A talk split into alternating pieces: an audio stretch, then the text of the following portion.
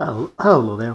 So, uh, six months ago, I started the uh, It's Time to Show Some Love to series, which essentially is really all about showing some love to sort of films and things like that. Uh, and it, all forms of entertainment that's uh, have been usually critically panned or have a bad reputation.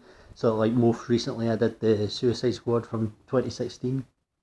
Did that one a couple of weeks ago. This one's kind of different because I'm gonna shoot. This one's gonna be. I'm gonna show some love to a film that's not. It wasn't necessarily badly reviewed as such, or has a bad reputation or anything. It's just I'm just wanting to maybe show some love to it so more people know about it. It's a film called Real Steel.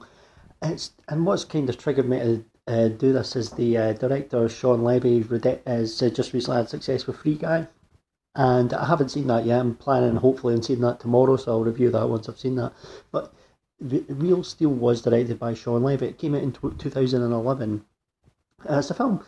It's about uh, in the near future. You've got robot boxing as a thing. You've you've got the robots are box. They have fights and they're controlled by humans to do that. And uh, Hugh Jackman's an ex washed up boxer, and he's basically in a whole load of financial trouble, and he bonds, with, but he comes uh, he comes back into contact with with his estranged son, and they bond over that as well, over the robot boxing. So it's a simple film, and you think about it, robot boxing, it's like the Rock'em Sock'em thing. It's like, and this sounds kind of stupid, but actually, this film is actually great, and and when I see that see this, I mean, it was mixed reviews for that. If you look at again, Rotten Tomatoes isn't the best barometer as I've always said, but if you look at it, it's sitting at about sixty percent, so it's like barely fresh in that sense. And it did fairly well at the box office. Don't think it cracked hundred million in the US, but it did just under three hundred million worldwide, so it did fairly well. But this wasn't some mega blockbuster or anything like that. It wasn't a big flop, but it wasn't a mega blockbuster, and it wasn't critically acclaimed, but then it wasn't completely panned as well. It was sort of mixed reviews. But to me, this film is really some quite special. I actually think it's so much better than it has any right to be. I mean, like I said, that when you sound it like the box and robot things, it sounds stupid. It, it does, and it could easily have been a disaster.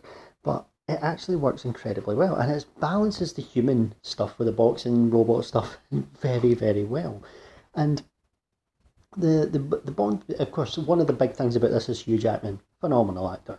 He's actually great. I mean, his character is kind of is a douche, but he's a douche with deep down inside has a heart of gold. So, and then he's and as well the way the stuff when he's bonding with the son actually works quite well, and as as well, it's really well done and it mm-hmm. doesn't really get in the way of it. You th- you sort of think you'd watch this film to see the the fighting robots, but when the humans are talking in the dialogue scenes, it's not boring like that. It's actually really good, and it's actually quite heartwarming. It's one of those things. The film does have heart and a lot of charm, and that's something that's definitely really shines through in this. And of course, the box and robots themselves, they look fantastic CG wise, and apparently they use puppets for it as well for certain scenes, and they, they look great. Look fantastic. And the boxing fights with the, the robots are brilliant. They are so exciting, especially when it comes to the final fight. It's so well done. And yeah, the film does use cliches and tropes, but when cliches and tropes are done well, they work. And there's a reason why they've been used, these types of things have been used for decades. In sports movies as well, they have been done as well. And this is kind of a sci fi sports movie, if you will. There's not many of them around, so it's got that going for it.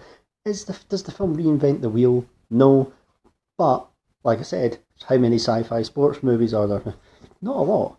Not a lot. Maybe Rollerball, I suppose that could count as one. Never actually seen that, but a lot of people like that. So there you go. Just a thought there. But of course, Hugh Jackman, fantastic. He's a tremendous actor, so versatile, can play just about anything.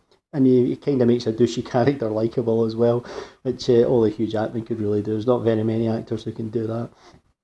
Uh, and like I said, the, the robot stuff's great. It's such a really great film, and, I'm, and I just really wanted to shed some light on it and just show some love to it. Because even myself, I'd kind of forgotten about it. I do remember seeing it 10 years ago when it first came out and it being much better than I was expecting it to be. And I was like, oh, yeah, that was actually pretty great.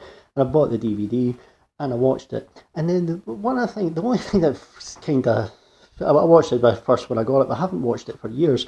The thing, and I rewatched it again last night. What kind of got me to rewatch it was the fact that Shawn Levy directs it, who's directs Free Guy. I didn't really no, I, remember hearing that Shawn Levy directs Free Guy. I was like, that name's familiar.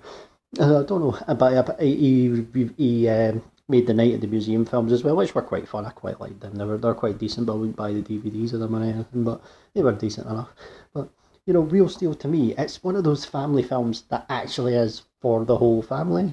It's like adults will enjoy it, kids will enjoy it. I think it's really great and it deserves a bit of love. Now, apparently, as well, it has been getting some love. So, apparently, it was very well viewed when it went on uh, Netflix again last year. And that, that kind of brought up, and the director as well, I've heard they're kind of thinking of doing a sequel. It's possible they might actually do a sequel. It's been getting a bit more of a following.